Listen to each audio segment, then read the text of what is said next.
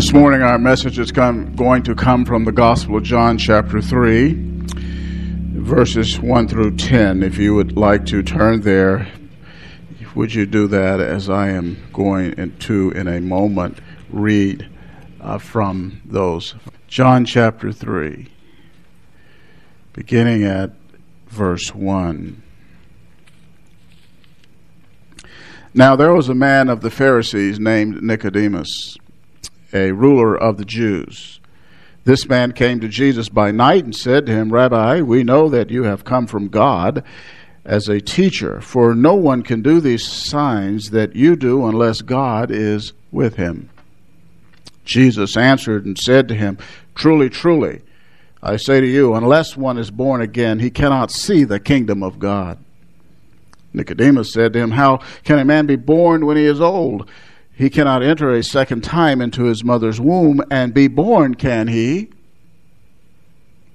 Jesus answered, Truly, truly, I say to you, unless one is born of water and the Spirit, he cannot enter into the kingdom of God. That which is born of the flesh is flesh, and that which is born of the Spirit is spirit. Do not be amazed that I said to you, You must be born again. The wind blows where it wishes, and you hear the sound of it, but do not know where it comes from and where it is going.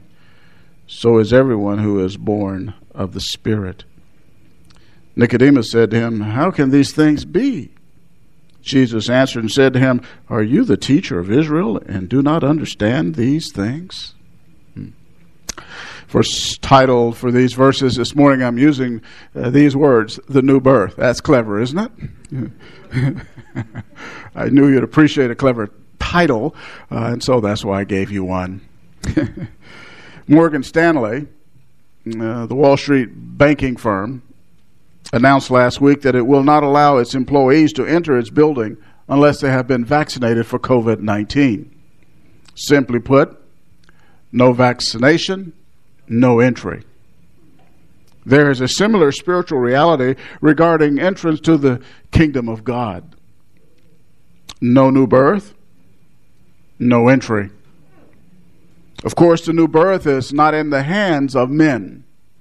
Sinners cannot control it. Sinners have no power over the new birth as the employees of Morgan Stanley have over getting a vaccine. The new birth, uh, simply put, cannot be accomplished by human effort. It is a singularly divine work. It is indeed a miracle. It is supernatural. To enter the kingdom of God, to become a Christian, it is not something that man can do. It is something only God can accomplish.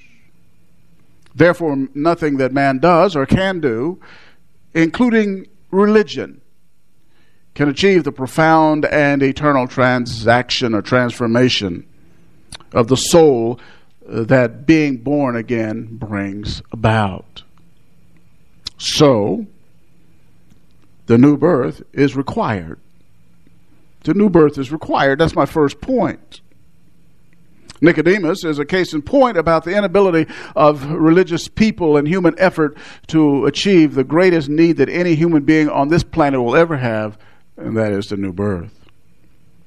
This Nicodemus is a religious man. He was a, uh, a leader in Judaism. He was deeply involved in religion and religious activity. The text you'll see there, as I read a moment ago in verse 1, it identifies him as a Pharisee. He's a member of a group in Israel, a religious group, a governing body in Israel, part of a governing body that's under Rome. And they believed in the resurrection of the dead. They believed in spirits, they believed in angels.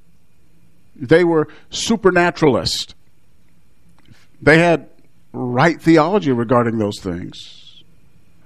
Nicodemus also was a ruler of the Jews. That is, he was a member of the Sanhedrin. Sanhedrin, they, they were the religious body there in Israel. And this ruler of the Jews, notice something about him. You'll see in verse 2 when he says to Jesus, You have come from God. He believed in God. He was esteemed, an esteemed and eminent teacher of the Old Testament as well. That's what Jesus said about him. Are you the teacher of Israel? the teacher of Israel? This man had impressive religious credentials. On the surface, one would think that uh, this man named Nicodemus is in the kingdom, that he is right with God.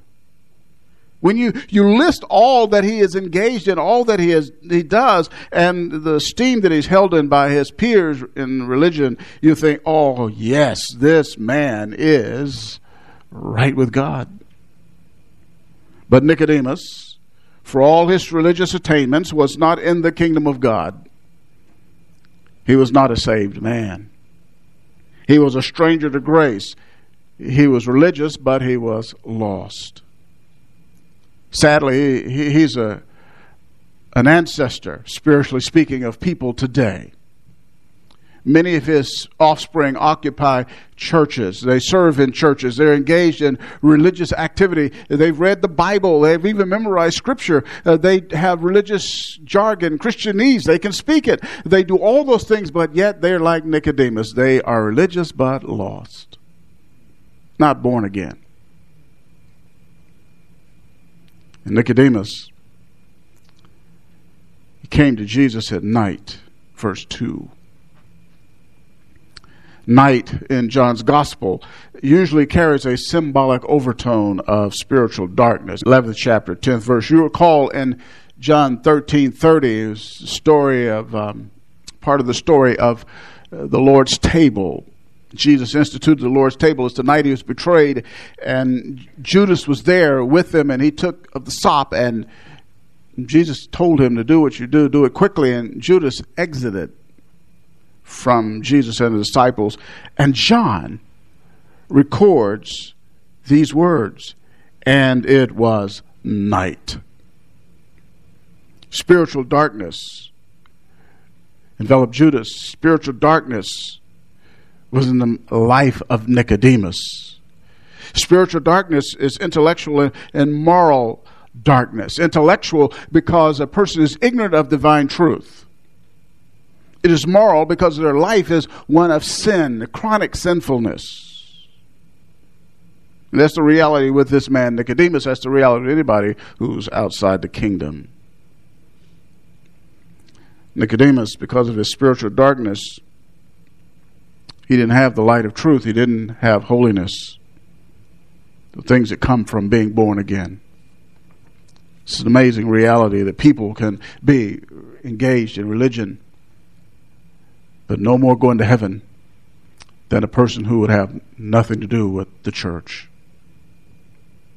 He comes to Jesus and he addressed him respectfully. You notice he calls him rabbi rabbi means teacher. Perhaps he saw him as a peer.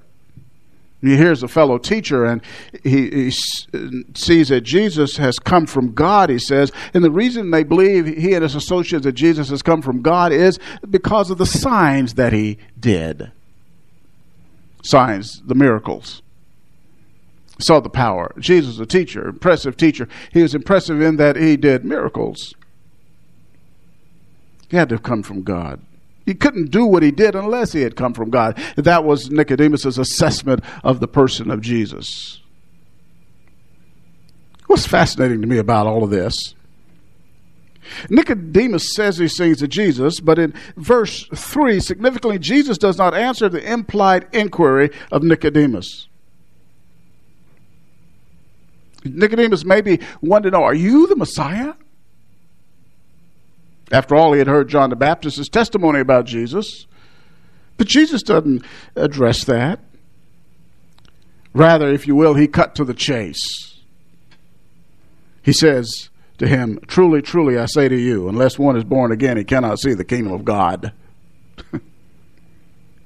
So why would he say that to Nicodemus? Nicodemus is saying these things about it. Why don't you answer his questions? Because Jesus knew what Nicodemus really needed. He knew what he really wanted. In fact, let me let you know this in case you don't. Jesus knows what's in man. In John 2 25, it says this, and because he did not need anyone to testify concerning man, for he himself knew what was in man. Jesus knows the heart of people. He knows the motivation. He knows all of that. He doesn't need anyone to come and tell him. Nicodemus needed. And he says, Amen, Amen, lego soy. Truly, truly, I say to you, truly, truly, uh, he is calling attention to the reality that I am about to tell you truth, assured truth. And I say to you, those words, Jesus' own authority. It's an authoritative pronouncement is getting ready to come from the lips of Jesus to the ear of Nicodemus. And here is what he says Unless one is born again, he cannot see the kingdom of God. That word, unless, is a pivotal term. Unless. This is the necessary precondition for any human being to see and to enter the kingdom. Unless. Unless there's a new birth, one will not enter the kingdom of heaven and the kingdom of God. Unless there's a new birth, one will not go to heaven unless one is born again. That's what Jesus tells Nicodemus. You need to be born again. Jesus, of course, you know, uses physical birth as an analogy for rebirth or the new birth.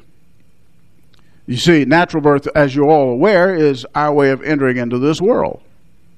Spiritual birth, or being born again, is how one enters into the kingdom of God. In both kinds of birth, the one born, think about this, has nothing to do with their birth. I don't remember being born. But I am absolutely certain they didn't say to me, baby boy, help us bring you into the world. I was utterly passive in the whole matter, just as you were. We're passive in the new birth. We do not contribute anything to bringing ourselves to salvation. There's another word here that's important for us to talk about for a moment, it's connected with the word born again. May, may I say something before I go further? Just I, I, this is something I want to help you with. If you're a Christian, you don't have to preface it with, I'm a born again Christian. There's only one kind of Christian that's born again. If you haven't been born again, don't talk about being Christian. So you don't have to say born again Christian. All you have to say is, I'm either born again or I'm Christian. Or are you born again? Yes. No Christian to it. You don't have to add the word. But that word again, too, um, has uh, import here because. Uh, it translates the Greek word anothen. Anothen can be rendered into English as it is in our English Bibles as again, but it also can be rendered rightly as above. And it is, anothen is translated uh, that way in John 19, verses 11 and 23. And it, it accords with verse uh, earthly things and heavenly things. The reality is, from above indicates that the new birth is heavenly in origin. It's come from God. In fact, um, John chapter 1, verses 12 and 13 But as many as received him, to them he gave the right to become children of God, even to those who believe in his name, who were born not of blood, nor of the will of the flesh, nor of the will of man, but of God but of God. There is no earthly power, no earthly desire, no earthly will, nothing on earth that could cause a person to be born again. It is God. Born of God. People become children of God because of God's work. But the, the translators say again, and it's okay to say again because anothen can be translated again. In fact, Nicodemus in verse 4 took it as a second time, so uh, he was thinking it's being born again. Of course, not in the sense that our Lord Jesus speaking of it.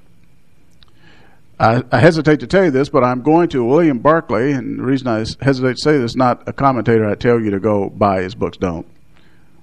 But he was right about this He has the best of both worlds when it talks about the words again and above. He says this unless a man is reborn from above. Right.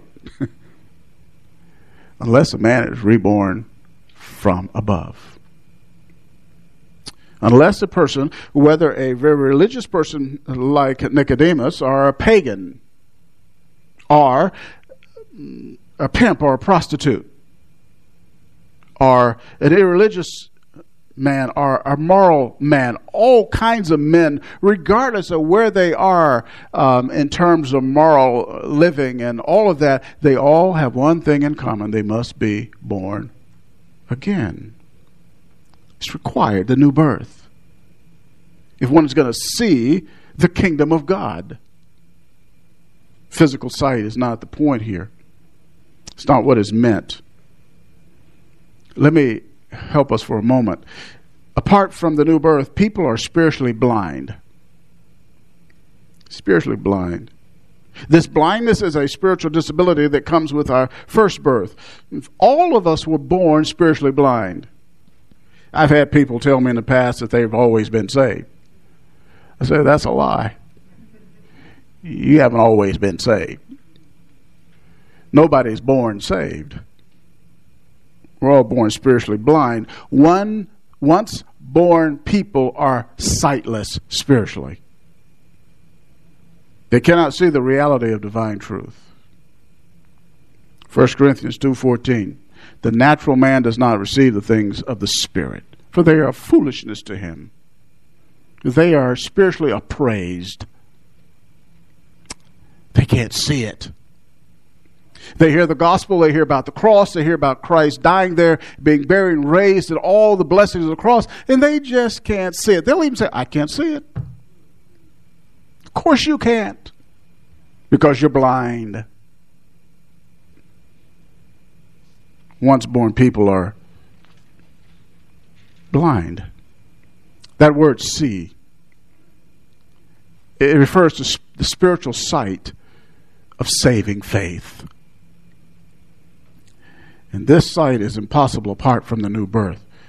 Notice in the text it says here, Truly, truly, I say to you, unless one is born again, he cannot see the kingdom of God. He needs to be born again in order to see, to have spiritual sight. Once this person is reborn, once God works in his heart to transform him by the new birth, brings him from darkness to light, then the person can see. Here's uh, the Reformed theologians. I agree with them. I think they're right because I think it's scriptural. They say it like this quote, regeneration precedes faith. End of quote. R.C. Sproul, in his book, Chosen by God, elaborates here. Listen to these words by the late Dr. Sproul. He says, Our nature is so corrupt, the power of sin is so great, that unless God does a supernatural work in our souls, we will never choose Christ. We do not believe in order to be born again. We are born again in order that we may believe. End of quote. And that's true. You believed because you had been born again. You thought, oh, I trusted Jesus and then I was born. No, no, no. You got the order wrong. The order is you were born again, then you believed because you couldn't believe until you were born again. You were dead. You were corrupt. You refused God. You were blind. You couldn't do anything but what you were doing, re- rebelling against Him, until He granted you the new birth. Seeing, then believing. That's how it works in the spiritual realm. In addition to gaining spiritual sight when we are born again, several other spiritual realities occur in the life of the child of God. He wouldn't know this except the revelation of God points it out to us. The moment we uh, believe God, we can see the reality of divine truth. We see Jesus Christ for who he is. We see the glory of God in the face of Christ, as Paul writes. We see who he is. We understand at that moment who he is. And you can't do that until you're born again. Once born people can't do it, but twice born people do. And when that occurs, some other things occur, as I just mentioned. Number one, made alive in Christ. Ephesians 2 5. We're raised from spiritual death to spiritual life. Then there's an inward transformation. Colossians chapter 2, 11. There's a circumcision that's made without hands. It happens internally. Sin is cut away, the body of sin. That transformation transpires at the moment we become new creations in Christ. 2 Corinthians 5, 17. We're no longer what we were. We're new creations in Christ. We become a child of God. John chapter 1, 12 and 13, I just read a moment ago to you. At that moment you're born again, uh, you are then a child of God. Another thing happens imputed, the imputed righteousness of Christ. The righteousness of Christ's life and his obedience, perfect obedience, is God gives that life to us, treats us as if we had lived his life. We're received or credited with his righteousness. These things occur at the moment of our new birth. Oh, yeah, did I say we entered the kingdom? We're in the kingdom of God at that precise moment. All these things happen simultaneously. There are others as well. For example, we're sealed with the Holy Spirit of promise. We have the forgiveness of sin. You can just go through the New Testament. You can just enumerate the things that happened to us when we were born again, which you did not fully comprehend until you began to study the Word of God and realize, ah, this is how I was transformed. The new birth. Think about all these things I've just said. You couldn't accomplish that on your own. You can't fix your heart, can you? No. Unable to do that. What did Jeremiah say in Jeremiah 13? Can an Ethiopian change his skin? Can a leopard change the spots? Neither can you who are accustomed to doing evil do good. Jeremiah 13, 23. The utter inability of men to do anything about their spiritual condition before God requires the new birth. The new birth. God had to do it. Before we were saved, we were hostile. Hostile to God and to His law. In fact, we were not able to subject ourselves to it. We would not submit to it because of our sinfulness. Romans chapter 8, verse 7. Write it down, look it up later. See, that's what you were before you became a Christian. The new birth is required. God has to change people. The new birth is all of God. Point number two.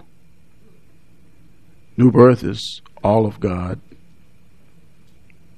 Nicodemus has heard what Jesus said here, and then he, he retorts, verse 4 uh, How can a man be born when he is old? He cannot enter a second time into his mother's womb and be born, can he? Now, Nicodemus uh, unsaved, but he's not stupid. He he knew that he couldn't somehow go back and re-enter his mother's womb and be born again physically. He knew that's not what Jesus is saying. Come on. What he does, he picks up on Jesus' analogy. He understood that Jesus was telling him he needed to he didn't need to add anything to his religious efforts. He understood that Jesus was saying to him, Nicodemus, you need to get rid of all your religious endeavors. Do not rely on any of that because that can't save you. You need to start all over. You need to start from scratch, if you will. Remember the Apostle Paul? He came to that realization after he met Jesus. Remember Paul in Philippians chapter 3 verses 4 through 9, the first part of the passage there, those verses, he enumerated all his accomplishments. He's a Pharisee, a Pharisee. He was born of the tribe of Benjamin. He had all, all of that. But when he met Christ, he counted it as loss for the surpassing value of knowing Christ, his Lord. And he wanted to be found in him, not having a righteousness of his own, but a righteousness that comes from Christ. He recognized that all of his religious efforts and attainments accounted for absolutely nothing. It didn't save him. It couldn't save him. And that was Nicodemus's need at the hour to understand that all of your religious activity will not open the door to the kingdom of God. I'm going to tell you why the uh, people who are once born, people who uh, think somehow they can do good things. You know, people here, even sometimes people who are professing Christians talking about, yeah, how are you going to get to heaven? Well, I do good deeds. Really? Is that the cause? So you're depending on your good deeds to get you to heaven? You don't even understand the gospel. Unsaved people and some mixed up uh, Christians can think like that, but unsaved people for sure, the spiritually blind cannot see that their works, their deeds cannot save them. They can't see it. Because they, they, they're, um, they think the, you get to heaven like you do everything else, you have to earn it. It's not the way it works. Not the way it works. It's, all of God. Jesus expands on this. Verse 5. He says again, Truly, truly, I say to you, unless one is born of water and of the Spirit, he cannot enter into the kingdom of God. The Holy Spirit is the author of the new birth. He has the principal role. The other members of the Trinity are involved. For example, um, James chapter 1 speaks about God the Father says God, meaning the Father, is involved in new birth. But the Holy Spirit is a principal uh, member of the Trinity in this reality. It's a divine work devoid of human assistance. Fallen man cannot do anything to assist God in his new birth. The whole notion of our assistance is ridiculous. It says, of water and the Spirit. The word water there in the minds of some means that there has to be baptism. They see that as Christian baptism. They're called the baptismal regenerist, uh, baptismal regeneration.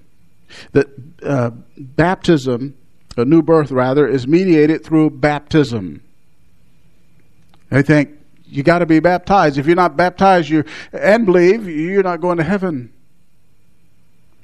But let me give you a couple of ideas to refute that, I think, right from the text. First of all, in his interaction with Nicodemus, Jesus does not mention water baptism at all.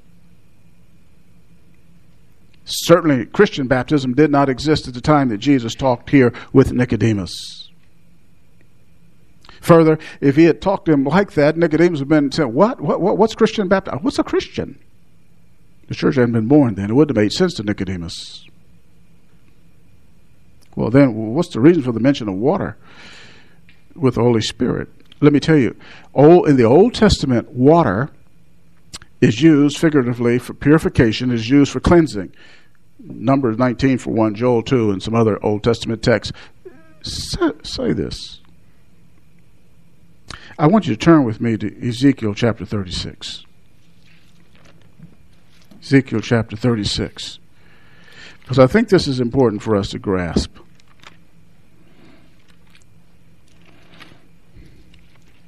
And by the way, this is a text that Nicodemus should have understood.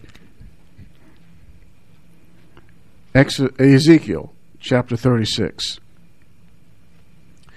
This is um, a text about the new covenant and what God is going to do for his people in the promise of the new covenant enunciated here. Verse 24. Let us begin there.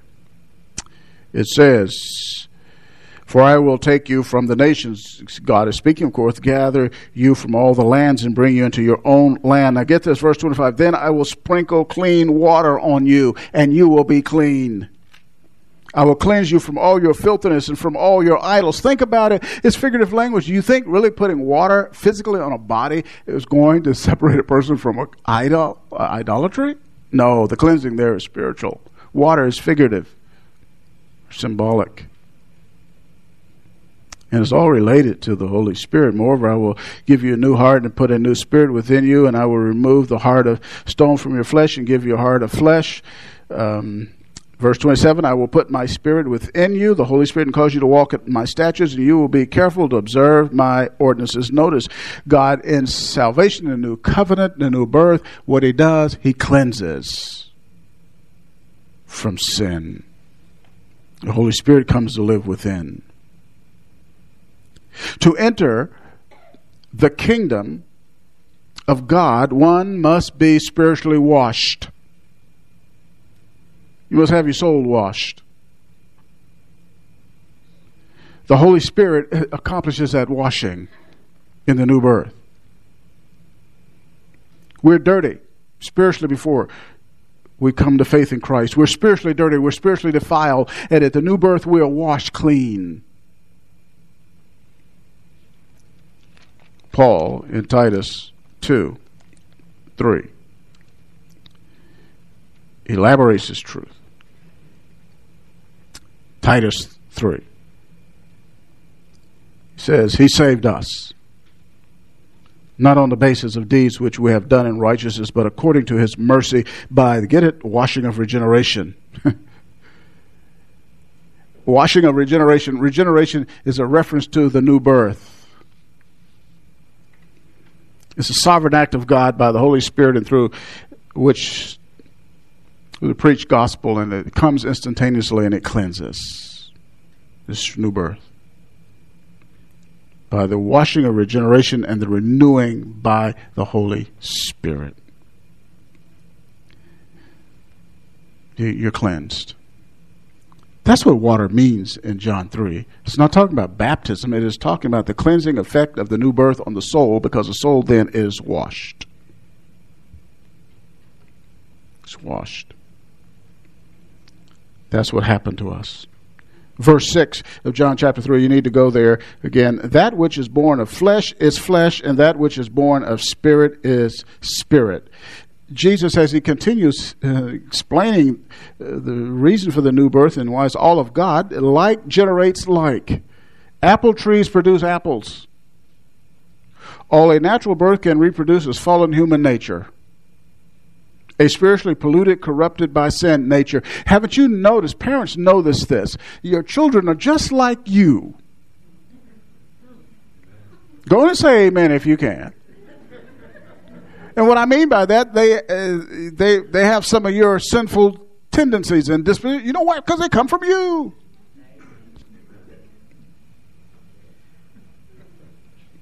Because it's so you can produce another fallen human being. You're fallen, here come your little fallen kiddos.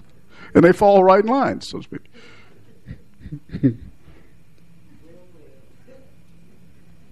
because that's all the flesh can do. Human nature re- reproduces fallen human nature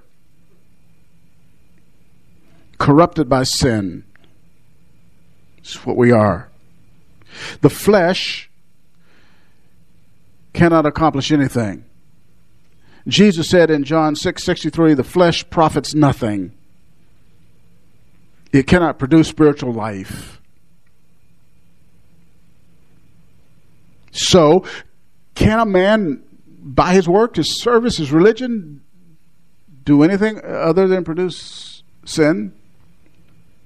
and corruption? No. That's all he can do. That's what has to be all of God. And that which is born of the Spirit is spirit. The Holy Spirit produces a new birth. He does it. He has to do it. George Whitefield, he died in 1770. He was an Englishman and he preached in America uh, prior to uh, this nation being formed. Whitefield preached a sermon called The Nature and Necessity of Our New Birth in Christ Jesus. He said this Our souls, though still the same as to essence, yet are so purged, purified, and cleansed from their natural dross, filth, and leprosy by the blessed influence of the Holy Spirit that they may properly be said to be made anew. End of quote. Indeed. Made new. We are made new. That's why you need the Holy Spirit. That's why He has to do it. Jesus further says in verse 7 Do not be amazed that I said to you, You must be born again. By the way, the you there in the original language is plural. The first you to Nicodemus was singular. Here is plural, and Jesus saying, Not only you, Nicodemus, but your associates in the Sanhedrin, your fellow Pharisees, you need to be born again. And not only that, them, but by extension, all of us are in need of the new birth down through human history. And you'll notice what Jesus says you must be born again. Don't overlook that word must. The reason Jesus says you must be born again is because there is no other way for entrance into the kingdom of God. You must be born again. It's a divine must, the divine necessity, the necessity of the new birth. So, as our Lord continues this instruction, Nicodemus at night, he says about the Holy Spirit, he uses nature, the wind blows, verse 8, where it wishes, and you hear the sound of it, but do not know where it comes from and where it is going. This is an illustration. Show that uh, Nicodemus, your religion, your religious activities, none of that can bring you into the kingdom. You can't control salvation. No more you can control the wind. Think about it. We can't control the wind. We can't predict anything about it, where it's going to go. We, we don't know that. We can't do that. We observe its effects. And the same is true of the work of the Spirit of God. His sovereign work of regeneration in the human heart can neither be controlled nor predicted, yet the effect of what the Spirit can, does can be seen and transformed lives. That's why it says born of the Spirit. You don't know who the Spirit of God is going to give the new birth to. Can't control him. He is sovereign. Somebody gets saved and say, Well, I never thought they'd be a Christian. Who told you to think about that? Can't control that. You can't, by your own efforts, your own work, any of that, get yourself into the kingdom. It's the work of God, the Holy Spirit. That's why you're a Christian. If you're a Christian today, you're in the kingdom because the sovereign work of the Spirit gave you new life. Why? You didn't get up one morning and tell me, okay, Spirit, this today we're going to get saved. Come on. No. You were somewhere doing something and you heard the gospel and you believed because you have been born again by the work of the Spirit of God and now you follow Jesus happily and joyfully and thank Him every day that He has saved you. It's a sovereign work of the Spirit of God. You, you, you weren't some candidate that God looked at and said, wow, you're great. I got to have you in my family. No, you were a rank sinner, dead in your sins, deserved hell, and God, in His mercy, saved you. Now you, you find out, well, I'm different. I have new inclinations. I have new desires. The Word of God, I love it. I open it and I want to worship God. And I, I, when I hear songs that extol Christ, I love that. I love His people. It's because you've been born again. Changed you. That's why you are what you are. Well, the new birth is required. The new birth is all of God. The new birth is by sovereign grace. Nicodemus is incredulous. Verse 9 and verse 10. He says, oh, How can these things be? Jesus just obliterated his whole religious life by saying, You can't get in by those ways. It's the Holy Spirit, the new birth. Notice what Jesus says to him. Verse 10 Are you the teacher of Israel and do not understand these things? the teacher. If we were saying it, we'd say, uh, Reverend Dr. Nicodemus, great Bible scholar Nicodemus. You don't know these things? Sovereign grace. The new birth. Even the believing is a gift of God. We saw that last week. It's a gift of God. What do you do then? First of all, you need to ask yourself Am I born again? Am I in the kingdom? If you're a Christian, then you need to mimic, our Lord Jesus Christ. Tell people they need to be born again. And they say, What do you mean? Say, I'm glad you asked. Let me explain it. And when you're doing that, you preach the gospel. That's how you do it. It's the preached word. Just how we came. We heard the gospel proclaimed.